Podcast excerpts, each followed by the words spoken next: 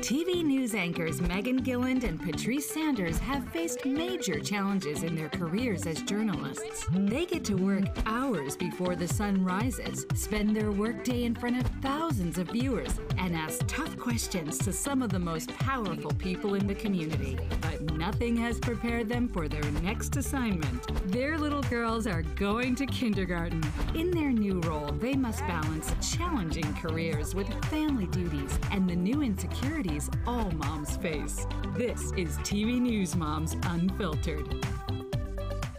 You know, we, we joke that we need to update that, but they're not technically going to first grade. They're virtually going to, to first grade, so it's still accurate. They're going from, in my house at least, they're going from her bedroom into my office where her her Oh, school um, desk and everything will be set up. Um, so it, it's time to talk about not only the school aspect of it, but the extracurricular Right. activity aspects of it, which are also being interrupted. So many changes. We're inviting Dr. Venetia Amin with us back from Mercy, or excuse me, the University of Maryland Medical System joining us here this morning. Thank you for, for being here with us again. Absolutely, Megan. Good morning. And you know, we, we talk about sports being impacted by this. You know, I, I was holding on to hope that my daughter's soccer would go on. We're still a go. I think many parents, though, are worried if it's safe to, to be sending your kids to, to these sporting events. The CDC does have really good guidance on this. So um, they've tiered up the levels of risk, meaning if if you say your daughter goes back to soccer, you know, if she's playing outside, if they're outside, if they're safely social distance, six foot from one another, if they're practicing conditioning exercises, skill training exercises, um, distance from one another, I think um, that's good. The AAP, the American um, Academy of Pediatricians, they, they have a pretty good stance on this, which is, you know, the COVID 19 is here to stay, and it is important uh, for children to return to what will be um, our new normal to, um, you know, get them back on board with just interaction, emotional interaction, physical interaction with other people. What about when you're when it's beyond just the conditioning, like you said? Because then you can social distance. But when you're actually into playing the games, a lot of uh, high school and a lot of colleges were bringing their students back and getting ready to do the practices as if a season would start, and then now a lot of them have backed out of that. But how do you do contact sports in COVID? So here's the thing. It, it is a high risk situation, which is why it's tiered. Um, in a situation where you're doing contact sports or even practicing amongst the team, that's higher risk than conditioning or skill training. Meaning, the you know the NBA is doing it right. They have a national bubble. What we need to do to get our kids back to that place, mass test testing, um, making sure these kids are tested. Um, other than that, what's going on right now, if they're in close vicinity towards each other, then we know that this is a respiratory droplet. We know that they run the risk of passing it along to each other. Now, the issue becomes if the child or if the youth is vulnerable, meaning if they have asthma, if they have diabetes, if they have underlying heart disease, they can be affected more seriously than their um, other other youth um, counterparts That- who might not have these conditions. That is a question I want to ask you right now because I think so many parents, um, you know, myself included, feeling kind of safe, you know, if you don't have those pre existing conditions. That kids don't seem to be getting this. You know, at the young adults, the college level, you can understand because we are seeing some young adults getting it. Are kids getting it? Is my question for you. Are they transmitting it? You know, should we be concerned on that? So we have over 20 million cases worldwide. Um, the percentage that children are getting it is fairly low. We're, we are seeing more and more data emerge. The last two weeks of July, um, I believe uh, there was greater than 100,000 children that tested positive.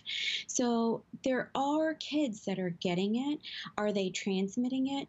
Sure, they can transmit it as well. But are they becoming as ill as their vulnerable counterparts, like their the older population, the greater than 50 years of age with underlying comorbid conditions, heart disease, lung disease, diabetes? Not quite. Um, so is it safe for these kids to go back? I wouldn't necessarily comment and say that it is 100% safe. I think it comes down to risk stratification, um, knowing your environment as a parent, knowing if you have vulnerable adults within your own household, knowing how risky it would be for, for your own household to have your child go out there, possibly contract this virus, not be symptomatic, and pass it along to your loved ones within the household. So I think it's a risk benefit stratification. So I have two questions uh, about that based on what you were saying. So we both have elementary uh, aged kids. So talk about the risk among if, if your kids are healthy, everybody in your household is healthy, the risk among the elementary aged versus what Megan was pointing out. We've seen the distinction as you get older. We've seen some of the older kids, maybe high school. What's what's the cutoff to where we say, you know, kids aren't really getting it and they're not getting it too badly? What what is that age cutoff where they then start to get it? we we don't necessarily have an age cutoff. I think as more data emerges, we'll have that age cutoff.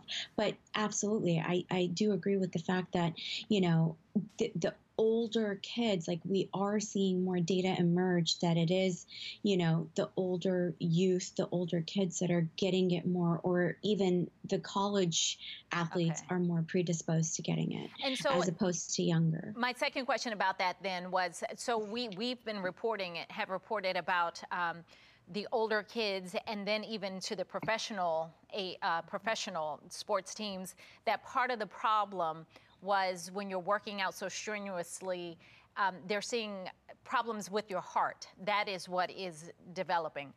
Do we need to be concerned about that at kids at that young age?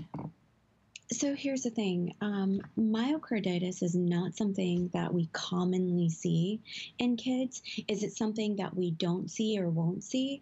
We can't say that. But it is not something that we commonly see. Now, for adults, um, and when we associate inflammation of the heart muscle, like what exactly what you're talking about, the, the term for the medical term for that is myocarditis mm-hmm. or inflammation of that heart muscle. Well, it's not just the COVID 19 that can cause it. We've seen that the COVID 19 is causing it it, but it can be caused by a whole slew of viruses or bacteria. You know, just and oh, go go ahead. And uh, it, although it's not something that we're seeing in that younger population, we have seen COVID related illness um, just a couple months ago where we had Kawasaki like illness mm-hmm. in children where they were, you know, there was diffuse inflammation, swelling of extremities, um, body rashes, and these kids were quite uncomfortable in that situation. There's there's so much misinformation, so that's why I'm glad we have you here to clear some up. Mm-hmm. There was something going around recently that said while some kids are testing positive, they're not showing symptoms, and they're not able to uh, pass it along to other people. Is that a myth? Are they actually able to, to transmit this to other people? They are. Yeah. That is an absolute myth. And let's just please bust that myth, clear that notion. This is this virus does not discriminate. It you know, what this virus is looking at is that do I have a host, whether it's a bat or whether it's a human? Mm-hmm. Do I have a live host to live in? And that virus basically thrives in a live host. The viral load is so high that these kids could very well still be asymptomatic carriers for the first three to five days just like adults.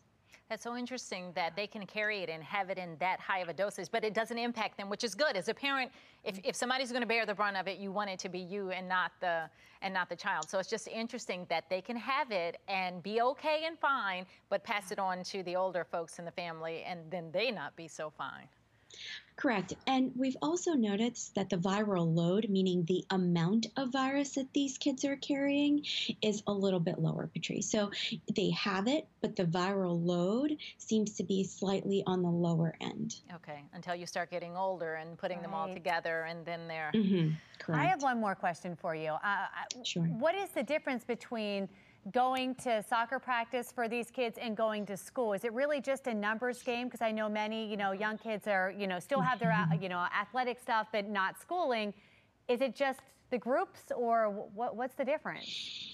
So the difference is that um, being in close vicinity towards each other. So when you're in a classroom, a lot of classrooms are so safely social distancing themselves. You know, um, they're cutting down, cutting back on classes. They're cutting. A lot of schools are doing virtual learning. So I think what happens with sports is that there's a risk of being in close vicinity or close contact within six foot of one another.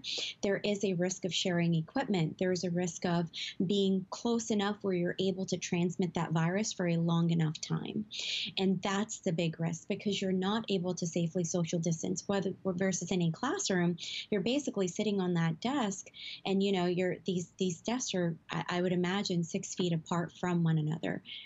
So it seems like the reverse. They should be going to school and then not doing the sports. But what we're seeing is they're still able to do some of the individual sports leagues, but then not the school. Uh, c- correct. And and and here's here's the thing.